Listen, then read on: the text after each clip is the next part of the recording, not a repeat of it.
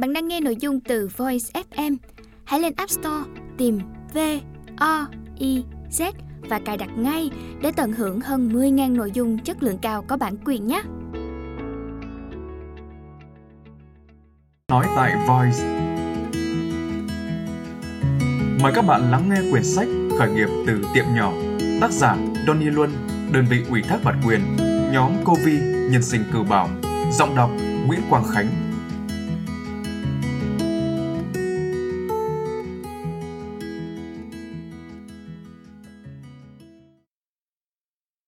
Khởi nghiệp từ tiệm nhỏ Johnny Luân Tôi đã mở cửa hàng cắt tóc từ lúc trắng tay và giờ đã trở nên giàu có.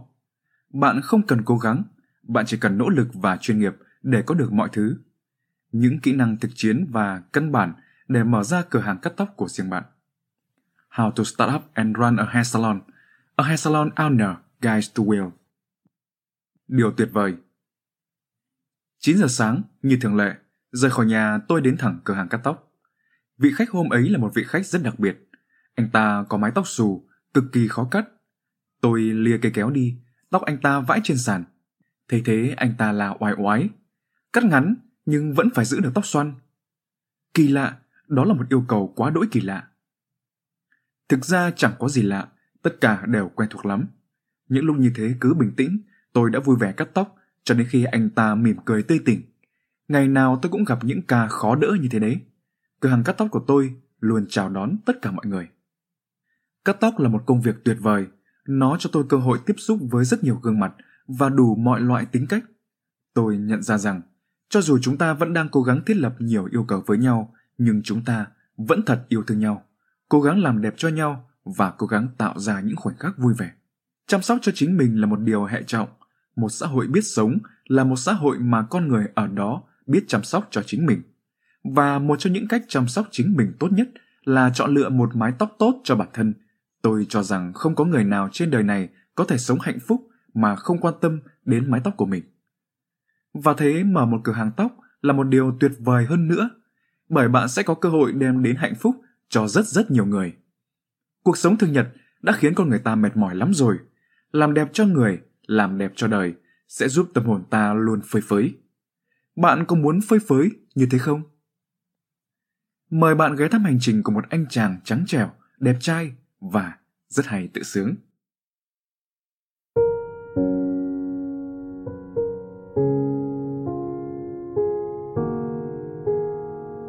Hết phần mở đầu.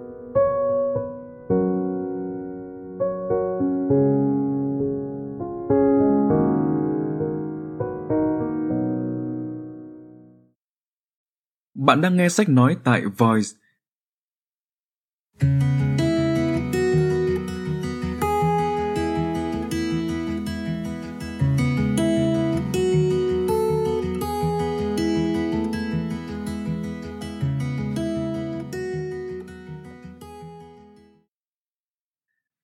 Chương 1. Một thợ chuyên nghiệp bắt đầu từ đâu?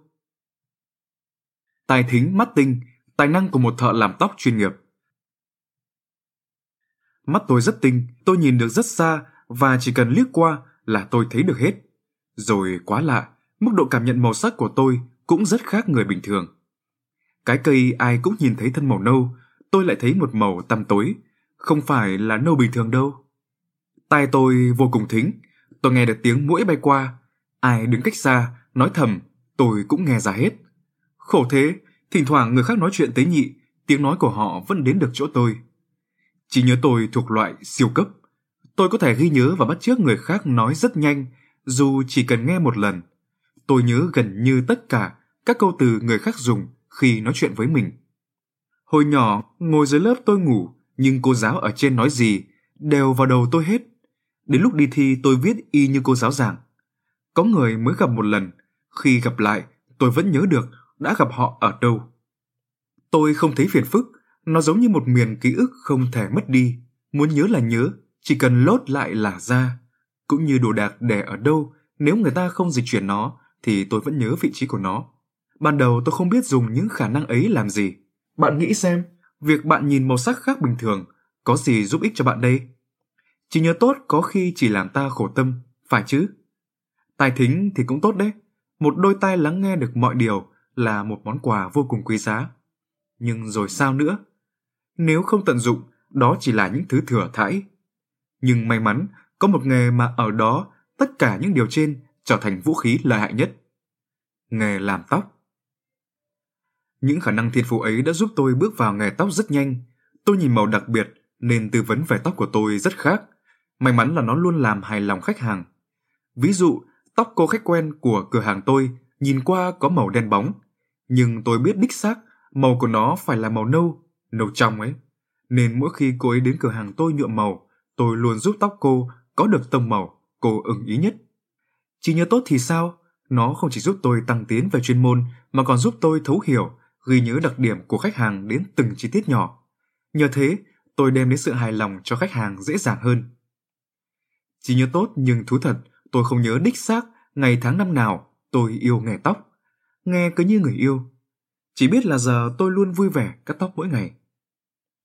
Hôm nào cũng phải cầm kéo cắt 5 đến 7 mái tóc. Không thế, tôi không chịu được. Làm đẹp cho người khác, giúp họ tươi cười, hạnh phúc, tôi cũng hạnh phúc theo. Nhớ lại năm 16 tuổi, tôi học nghề tóc vì tin rằng làm tóc sẽ kiếm sống được ở Hà Nội. Mà sống ở Hà Nội thì tôi sẽ trắng trẻo, đẹp trai. Vậy đấy, khao khát có được ngoại hình hấp dẫn chính là cầu nối đưa tôi đến với nghề tóc. Nghe buồn cười nhỉ? À thì tôi đang đùa mà. 16 tuổi tôi mơ hồ biết nghề làm tóc sẽ làm thay đổi cuộc đời tôi. Còn tại sao tôi muốn đổi đời thì bạn hãy kiên nhẫn, hồi sau sẽ rõ. Lên Hà Nội, ngay từ việc đầu tiên, tôi cắt tóc cho một người Trung Quốc. Ông ta nói tiếng Tàu và chỉ trỏ ra hiệu. Thú thật tôi không hiểu ông ta muốn có mái tóc như thế nào, nên đành làm liều, cầm tông đơi cắt ngắn đi theo giá tóc cũ của ông. Chẳng nhẽ hỏi đi hỏi lại bằng tiếng Việt cho đến khi ông ta phát cáu. Đang tháo khăn choàng, rũ sạch vụn tóc bám trên cổ gáy ông khách, tôi nghe ông nói, ok ok, đẹp đấy, đẹp đấy. Thế là sau đấy tôi được chủ tiệm tóc nhận luôn vào làm. Làm thuê một thời gian, trắng trẻo đẹp trai chưa thấy đâu, nhưng tôi được nếm trải chuyện nghề gian nan vất vả. Cắt tóc cả ngày cho khách xong, vụn tóc bám khắp mình mẩy. Chúng như những mũi kim xuyên qua da thịt tôi. Những chỗ bị tóc bẩn chích, còn nhiễm trùng, mưng mủ cả lên. Cảm giác ngứa ngáy, đau buốt cả ngày khiến tôi rất khó chịu. Ban đầu tôi có phần sốc đấy, vì cứ tưởng nghề cắt tóc thanh cảnh, chứ có ngờ đâu nó biết làm tôi đau. Rồi cắt nhiều cũng thành quen, tôi để mặc vụn tóc đâm vào người và tập trung vào mái đầu của khách. Có lẽ da tôi đã dày lên cùng kinh nghiệm, nên cái ngứa, cái đau cũng bớt đi nhiều. Và trên hết, mục tiêu giỏi nghề đã làm tôi bớt quan tâm đến những cái mụn và vội tóc kia. Thật ra mục tiêu ấy không ngẫu nhiên mà có. Trong quá trình cắt tóc, tôi nhận được phản hồi không tốt từ khách hàng. Có lúc họ than phiền khó chịu, có lúc họ nóng giận, quát tháo rất ghê. Mỗi lúc ấy lòng tôi như đeo đá, khách đến cắt tóc luôn tay thì không sao, cứ ngừng tay là lòng tôi nặng trĩu. Tôi rất ân hận. Tôi cứ tự căn vặn, tại sao mình lại không làm được như mong muốn? Càng nghĩ tôi càng buồn, thất vọng về bản thân. Thế nhưng bạn biết không, chính điều đó lại giúp tôi bừng tỉnh. Tôi hiểu cắt tóc là cả một nghệ thuật. Muốn cắt tóc giỏi, tôi phải quan sát, phân tích đường nét gương mặt, chất tóc của khách hàng, cũng phải nắm bắt tâm lý và phong cách sống của họ nữa. Thế thì khách đến khách đi sẽ vui vẻ cả. Ngày ngày tôi miệt mài cắt tóc hết cho khách lạ rồi lại đến khách quen. Lâu dần những vết thương do tóc gây ra cũng bình thường thôi. Và rồi một ngày tôi bỗng thấy những vụn tóc đột nhiên mềm mại đến kỳ lạ. Phép màu hay sao ấy? Lần đầu tiên cảm giác được vụn tóc mềm mại không sắc nhọn, đầu tôi đã vang lên ý nghĩ đó. Có người nói rằng số phận không phải là vấn đề về cơ hội, mà là vấn đề về sự lựa chọn. Đó không phải là thứ mà bạn chờ đợi, mà là thứ bạn làm mới có. Tôi đã chọn ngành ngày làm việc mê say và tôi đã thoát khỏi nỗi ám ảnh về vụn tóc. Cây kéo của tôi chẳng mấy chốc đã để lại ấn tượng tốt đẹp trong lòng khách hàng. Có nhiều người còn nói thẳng với anh chủ cửa hàng rằng tôi cắt đẹp hơn cả anh ấy. Ban đầu tôi thích lắm, tự hào lắm, vì cuối cùng tôi đã được công nhận là giỏi nghề. Nhưng cơn đắc chí ấy đến rồi nhanh đi, bởi tôi nhận ra sự kiêu ngạo chẳng đem lại tích sự gì. Sao tôi lại phải vui sướng vì có người nói tôi tốt hơn người khác? Tôi tốt hơn người khác thì tôi sẽ ngừng quan sát, học hỏi ở người ta sao? Tôi dần nhận ra khiêm tốn mới giúp mình đi xa. Tôi biết tôi đã làm tốt ở công việc nào, tôi biết đâu là điểm tôi có thể làm tốt hơn. Tôi biết đâu là điểm yếu cần nỗ lực thay đổi để thực giỏi nghề.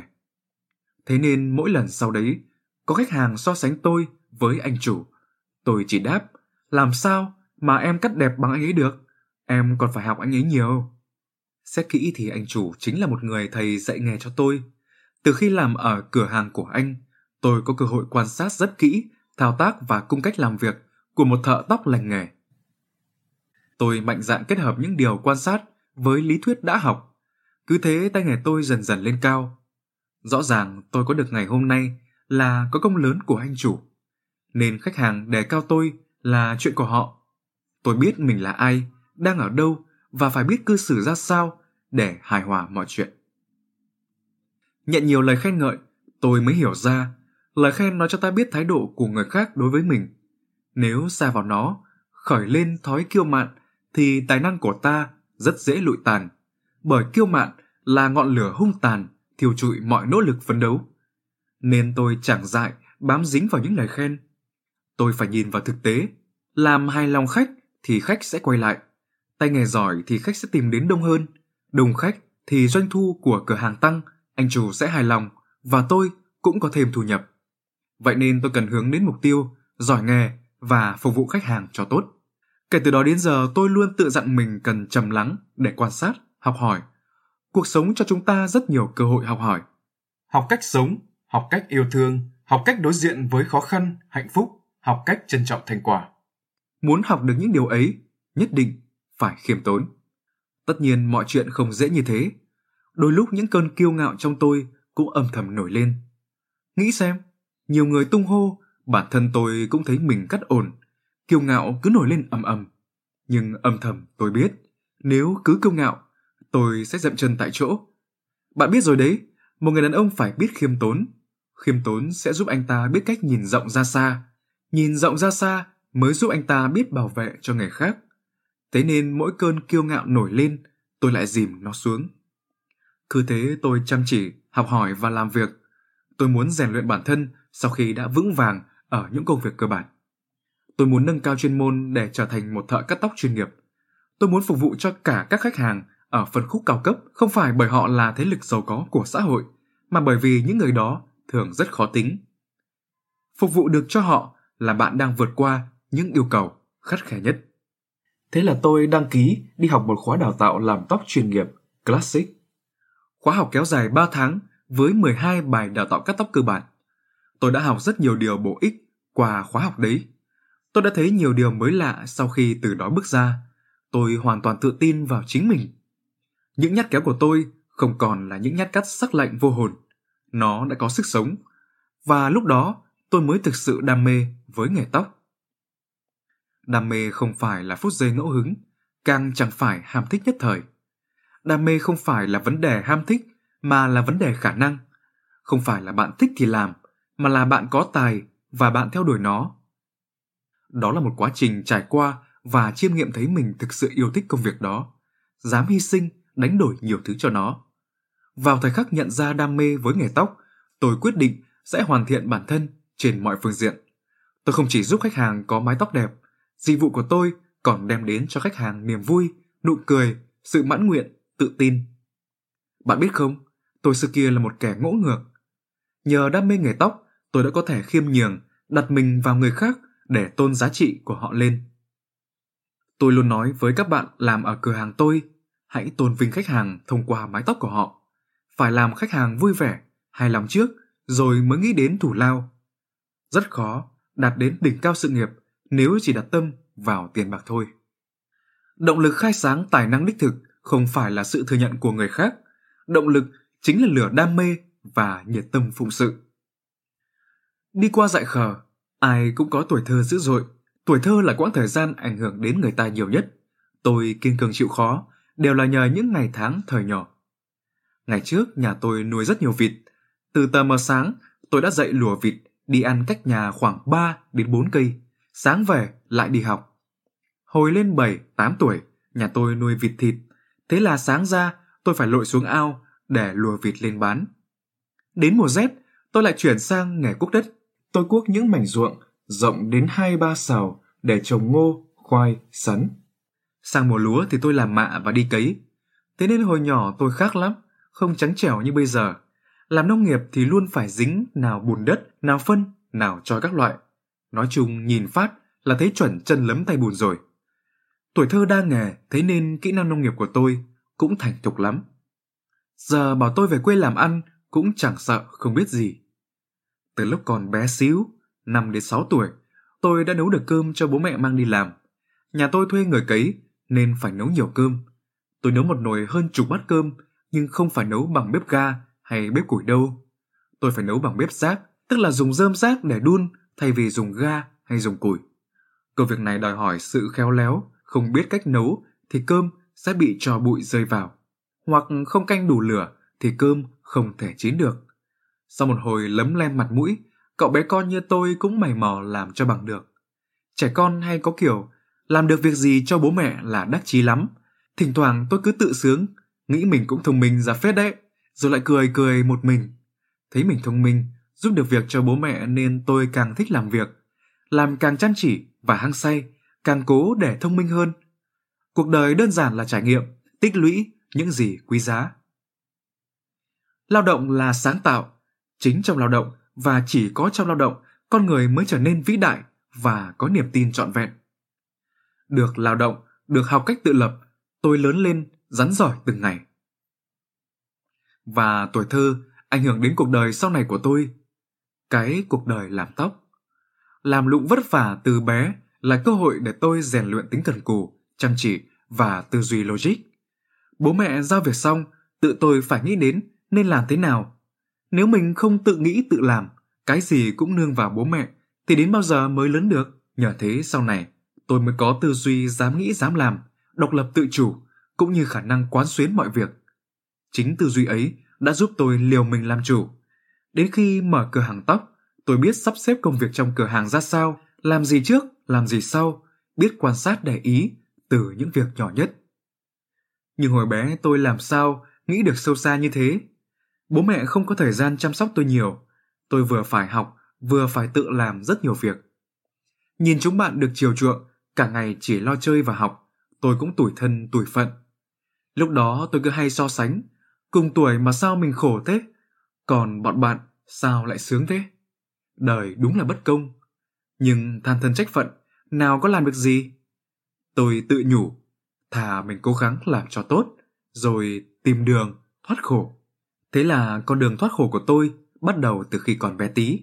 Đồng tiền tôi kiếm được đầu tiên không phải do cắt tóc. Ngày ấy tôi hay lặn xuống sông, bắt mấy con trai, đem ra chợ bán. Kể cả vào tháng 10, rất rét, tôi có thể lặn dưới sông 2, 3 tiếng liền.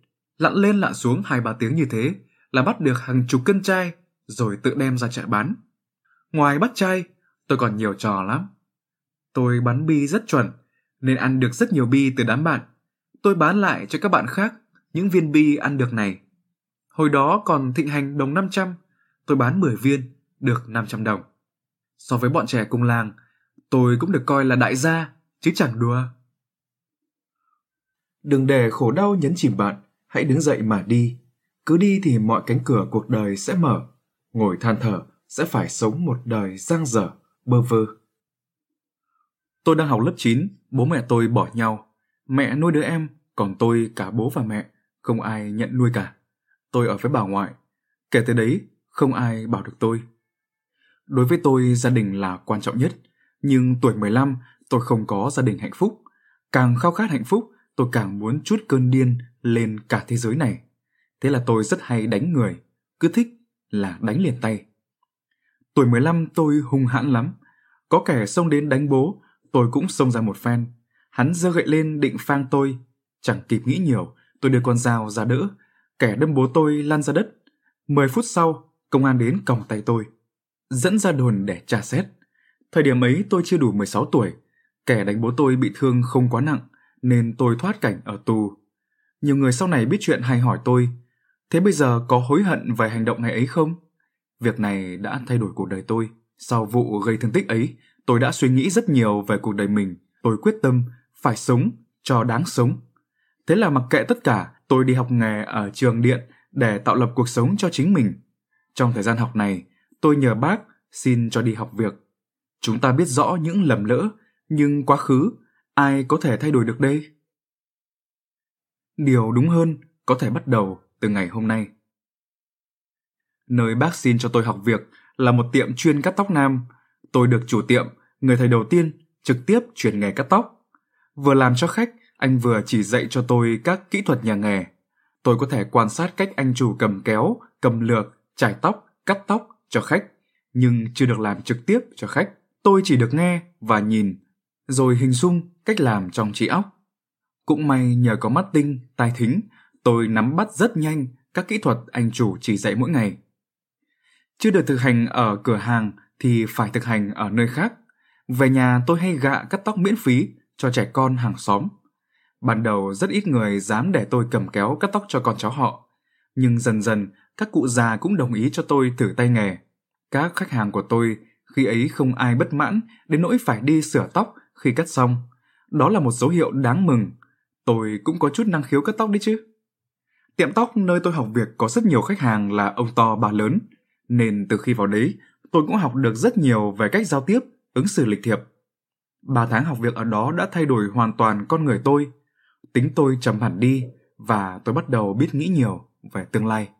Nelson Mandela từng nói, không chiếc diều nào đủ sắc để có thể phá hủy tâm hồn của một người phạm lỗi muốn chuộc tội. Có lẽ khó khăn nhất với tất cả chúng ta khi làm bất cứ việc gì chính là rào cản bên trong mình. Chúng ta không đủ mạnh mẽ để nhận sai và đối diện với sai lầm. Chúng ta không đủ kiên nhẫn để khắc phục nó dần dần. Khó khăn nhất luôn luôn là vượt lên chính mình, đúng không? Hết 3 tháng học việc, tôi quyết định theo nghề cắt tóc lâu dài. Tôi xin phép gia đình cho lên Hà Nội làm ăn. Thấy tôi bớt nghịch, chăm chỉ, tu trí làm ăn, mọi người trong gia đình tôi mừng lắm. Ai cũng xin bà đồng ý cho tôi kiếm sống trên Hà Nội. Suy nghĩ mấy hôm, cuối cùng bà cũng gật đầu cho phép tôi tự lập. Khi tôi lên Hà Nội, có những người bảo chắc thằng này lên được 3-4 tháng, lại về quê ngay ấy mà. Nhưng miệng thiên hạ nói để tai thiên hạ nghe. Việc tôi đã quyết, tôi làm, tôi biết. Tôi thay đổi hoàn toàn nết ăn ở khi lên Hà Nội. Tôi ở nhà cô chú. Tôi đi về đúng giờ, ăn cơm xong rửa bát, dọn dẹp đầy đủ. Nói chung, tôi rất ngoan và lành. Tôi khác hẳn thời hào hùng trước kia. Có lẽ chú tôi là người có ảnh hưởng lớn nhất tới tôi. Chẳng những cho tôi ở nhờ suốt 5 năm, chú còn coi tôi như con. Chú không vì tôi từng đâm chém người mà khinh ghét xa lánh. Tôi biết thêm rất nhiều điều khi sống gần chú. Chẳng hạn cách đối nhân xử thế, cách bình thản đối diện với sóng gió cuộc đời. Dù cuộc sống khó khăn đến đâu, chú không bao giờ chút gánh nặng tâm lý lên người nhà. Chú chẳng bao giờ gọi con là mày, lúc nào cũng con ơi con, ân cần và yêu thương. Nhờ có chú, tôi cảm nhận được tình yêu thương, sự chân thành và tôn trọng cần có giữa con người với nhau. Vào lúc cuộc đời mình xuống dốc, tôi đã muốn tiến lên. Có lẽ vì thế mà tôi đã gặp được những người thầy của mình. Người thầy đầu tiên không chỉ truyền nghề cho tôi, anh ấy còn dạy tôi sự trầm tĩnh, tin tưởng vào những tài năng và tố chất trong mình. Người thầy thứ hai chính là chú ruột. Chú dạy tôi biết tin tưởng, yêu thương và sống theo những giá trị đáng quý. Hồi đó tôi thay đổi nhanh chóng mặt. Không ai nghĩ là tôi đã từng nông nổi bồng bột. Chẳng ai ngờ tôi đã từng đánh người, khó dạy bảo. Tất nhiên tôi thực sự may mắn mới gặp được hai người thầy ấy. Nhưng nếu bản thân từ chối thay đổi thì tôi đã không thể vươn lên. Thậm chí hai người thầy xuất hiện, tôi cũng sẽ không nhìn ra. Đi qua tuổi dại khờ, tôi hiểu ra ai trong chúng ta cũng đều có những phút giây nông nổi. Sai lầm ư? Không sao, mắc sai lầm mới chính là tuổi trẻ. Nếu không mắc sai lầm, ta sẽ không có cơ hội nhìn lại chính mình.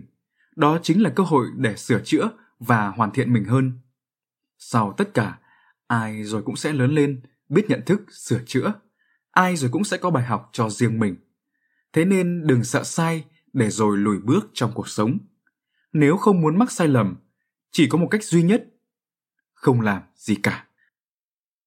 Giờ đây, tôi biết mình có trí tuệ nhạy bén, tôi có mắt tinh, tài thính, tôi có óc thẩm mỹ, tôi tự tin mình có đầy đủ tố chất cần thiết để làm nghề tóc thành công và tôi tin một người biết sống quyết liệt, khéo léo, kiên định sẽ đứng vững trên mọi nẻo đường đời. Quyết chí làm chủ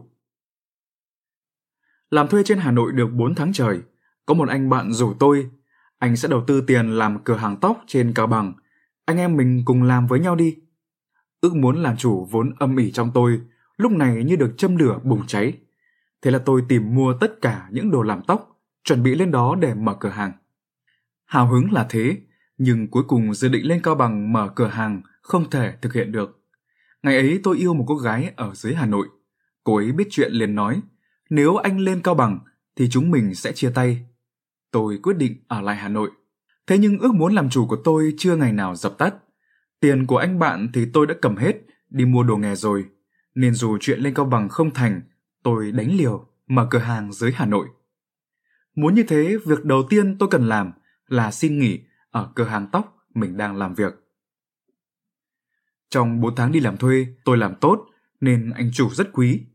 Còn nhớ lúc tôi xin nghỉ là cận Tết, anh chủ cố giữ lại và bảo Em làm rất tốt, anh sẽ tăng lương thêm cho em. Hãy ở lại làm cùng anh.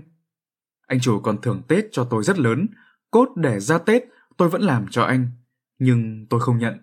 Tăng lương cũng tốt, thưởng Tết nhiều cũng thích, nhưng tôi không muốn làm thuê cả đời. Đã đến lúc tôi nên ra làm riêng. Tôi cần tạo dựng cơ nghiệp của chính mình. Không sau đó cân nhắc. Sau Tết năm đó, tôi quyết chí tách ra làm riêng. Lúc đó tôi 17 tuổi. Nhiều người hỏi tôi làm chủ sớm thế có liều không? Bất cứ thời điểm nào, tôi chỉ có một câu trả lời duy nhất. Không, tôi không hề liều, vì trong 4 tháng làm thuê ở cửa hàng, thành quả lao động đã cho tôi niềm tin vào khả năng của mình. Dù làm việc được vài tháng thôi, lượng khách của tôi đông gần bằng anh chủ. Hàng ngày có rất nhiều khách đến xếp hàng đợi tôi cắt tóc. 17 tuổi tôi vẫn còn trẻ người non dạ, nên cũng không lường trước được những khó khăn Tôi cho rằng những thứ cần có thì nhất định phải sắm. Không thể mở một cửa hàng thiếu những vật dụng cơ bản được. Tôi mua không thiếu thứ gì, nên ngày đầu tiên kinh doanh, trong túi tôi không còn đồng nào hết. Tất cả số tiền tích lũy tôi đã dồn hết vào cửa hàng. Tôi có chút lo lắng, đương nhiên, nhưng lo lắng chẳng ích gì, cứ làm đã, phải làm hết sức có thể. Buổi sáng hôm ấy tôi mở cửa hàng trong khi tiếp tục sửa sang hoàn thiện. Mọi thứ đang bề bộn thì khách đã tới gội đầu rồi. Tôi đốc thúc việc sang sửa nhanh hơn. Đến 2 giờ chiều, cửa hàng được sắp xếp đâu ra đấy, khách tới nườm nượp. Cuối buổi tôi tính ra thu được 2 triệu đồng. Cứ lấy doanh thu để xoay vòng dần dần, bắt đầu làm là bắt đầu có tiền rồi. Nghĩ thế tôi thêm tự tin. Ngày tiếp theo doanh thu vẫn duy trì ở mức 2 triệu. Những ngày sau đó, lượng khách đến làm tóc khá đều. Cũng có ngày thu về hơn 2 triệu, có ngày kém hơn, nhưng không ngày nào là không có khách. Tháng đầu tiên kinh doanh khả quan như thế, những tháng ngày sau đó bắt đầu gặp nhiều khó khăn. Nhìn chung, 6 tháng đầu kinh doanh là quãng thời gian vất vả nhất, bởi mọi thứ được gây dựng từ con số 0 tròn vo. Vấn đề lớn nhất luôn là khách hàng. Tôi chưa có khách ruột. Khách đến với cửa hàng tôi ngày ấy chủ yếu là khách vãng lai, không có khách quen nên dòng doanh thu không đều đặn. Chi tiêu rất khó, phải cân đo, đong đếm rất nhiều. Cứ thu được đồng nào, tôi lại phải chi hết ra để nuôi cửa hàng sống. Mua thuốc nhuộm, mua dầu gội, kem xả, dầu hấp, trả lương nhân viên. Thực sự 6 tháng đầu kinh doanh khó khăn lắm. Nhưng vào lúc khó khăn vất vả ấy, tôi cũng chưa từng có định quay về làm thuê. Có lẽ tuổi trẻ vấp ngã đã giúp tôi kiên định hơn. Tôi cố gắng làm từng ngày, từng ngày, kiên nhẫn và chuyên tâm vào từng nếp tóc. Hồi đấy tôi không làm quảng cáo, tôi luôn nghĩ rằng chỉ cần mình làm tốt, tập trung nâng cao tay nghề và chất lượng dịch vụ, khách vãng lai rồi sẽ thành khách quen, khách quen sẽ thành khách trung thành. Người ở khắp nơi sẽ biết mà tìm đến. Tất nhiên cách làm này không cho thấy ngay kết quả, nhưng đúng là trời không phụ lòng người. Sau 6 tháng bấp bênh, cửa hàng dần dần đi lên, bắt đầu có lượng khách ổn định. Hồi còn đi học và làm thuê, tôi làm về tóc nữ nhiều. Mở cửa hàng riêng, tôi chuyển sang tập trung vào khách hàng nam giới. Vì làm khách nam không phức tạp, còn dễ kiếm tiền. Nhưng như thế, tôi cũng phải thay đổi bản thân rất nhiều. Nhất là thời gian đầu, tôi phải bắt nhịp với cuộc sống, gây dựng cơ nghiệp. Sau một thời gian ổn định hơn, tôi mới tập trung hơn vào khách nữ. Người làm chủ cần có bản lĩnh vững vàng và hơn thế, càng cần sự linh hoạt khôn ngoan. Tôi có lời khuyên cho những bạn mới kinh doanh tóc, hãy lưu ý ba vấn đề cơ bản sau. một, Chọn người đi cùng mình kỹ lưỡng. 2. Tính toán được lượng khách hàng cần duy trì để quay vòng trong một thời gian nhất định và đảm bảo được nguồn thu đủ chi trả cho chi phí vận hành của cửa hàng. 3. Đảm bảo chất lượng tối ưu, tức là phải lo làm sao cho tất cả những người khách đến đều hài lòng đi về và khi họ về thì sẽ muốn giới thiệu khách hàng mới cho mình. Hai vấn đề sau tôi sẽ chia sẻ ở phần sau. Tôi muốn nói đến điều đầu tiên trước, chọn người đi cùng mình kỹ lưỡng. Người đi cùng là người hùn vốn kinh doanh với bạn nếu có và nhân viên. Với nhân viên, cần tính toán làm sao cho các bạn ấy làm tốt như đang làm cho cửa hàng của chính mình. Tức là để nhân viên làm một cách tận tâm, nhiệt tình như làm cho chính họ chứ không phải làm thuê. Làm sao để các bạn nhiệt tình, có tâm với khách hàng nhất? Bạn sẽ biết câu trả lời của tôi ở các phần sau. Về người kinh doanh cùng thì sao? Có nhiều người nói muốn đầu tư cho tôi những cửa hàng to hơn, đẹp hơn. Cũng có người đề xuất tôi làm chung. Tôi luôn từ chối những đề nghị đó, bởi lẽ chọn người làm chung rất quan trọng, không chỉ cứ có tiền là có thể hợp tác với nhau. Người cùng làm với mình không cần hợp tính, nhưng phải cùng chung chí hướng, có thể chấp nhận khác biệt về nhiều thứ, nhưng tranh nhau về lý tưởng thì nhất định sẽ dẫn đến đổ vỡ và mâu thuẫn. Bạn thấy đấy, làm chủ rất vất vả, đừng nghĩ làm ông chủ sướng lắm. Người làm chủ cần có khả năng bao quát, gánh vác và lo cho mọi chuyện được tốt nhất. Tôi không thể làm chủ khi không lo được các khoản chi tiêu cho cửa hàng, từ tiền sinh hoạt hàng ngày cho đến tiền lương cho nhân viên. Tôi không thể làm chủ khi không thể duy trì được lượng khách, không thể nâng cao được chất lượng dịch vụ. Làm chủ cũng không phải là luôn thấy mình trên người khác. Người biết làm chủ thật sự là người luôn biết đặt mình ở vị trí người khác để hiểu họ, tôn trọng họ. Tôi muốn được nhân viên và khách hàng tôn trọng, tôi nhất định phải tôn trọng họ. Làm chủ rồi không có nghĩa là có thể dừng cố gắng. Làm chủ rồi vẫn phải nâng cao tài trí, cần phải liên tục vươn lên, hoàn thiện bản thân. Thế nên ngay từ những ngày đầu mới mở cửa hàng, tôi có một quyết định. Tôi tiếp tục tham gia các khóa đào tạo, nâng cao tay nghề. Có những lúc tôi thấy mệt mỏi và mất niềm tin vào chính mình. Nhưng có lẽ số tôi hên, nên lúc khó khăn nhất, tôi gặp được một người rất đặc biệt. Người này đã làm thay đổi con người tôi, một người tôi coi như là thầy. Người thầy này rất hiểu tôi, thầy luôn biết cách động viên tôi đúng lúc.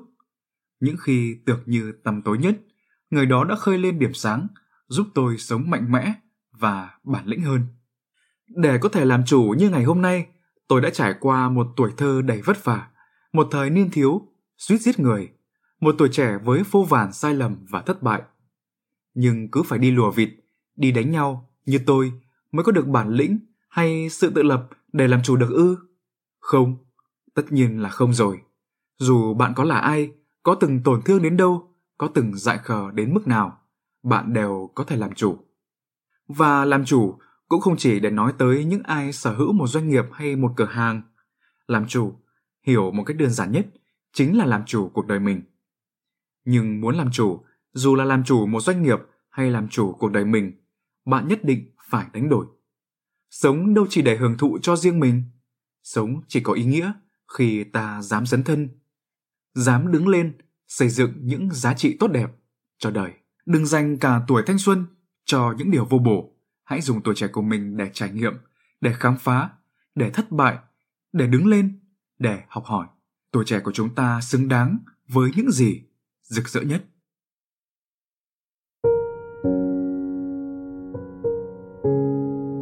Hết chương 1 Một thợ chuyên nghiệp bắt đầu từ đâu?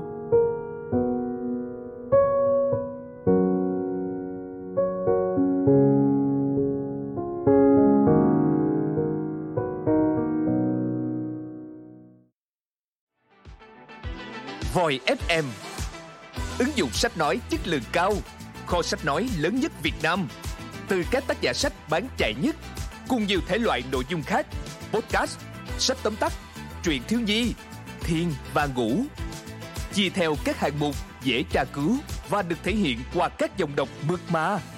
Hẹn giờ tắt để nghe trước khi ngủ. Điều chỉnh tốc độ nghe phù hợp với bản thân. Tải xuống để nghe không cần bạn. chế độ lái xe, thao tác đơn giản và an toàn. Gần 20.000 người đã sử dụng và hài lòng. Còn bạn thì sao? Tải ứng dụng Voi FM trên App Store hoặc Google Play để được nghe thử miễn phí ngay hôm nay. Voi FM, lắng nghe mọi lúc, bên bạn mọi nơi.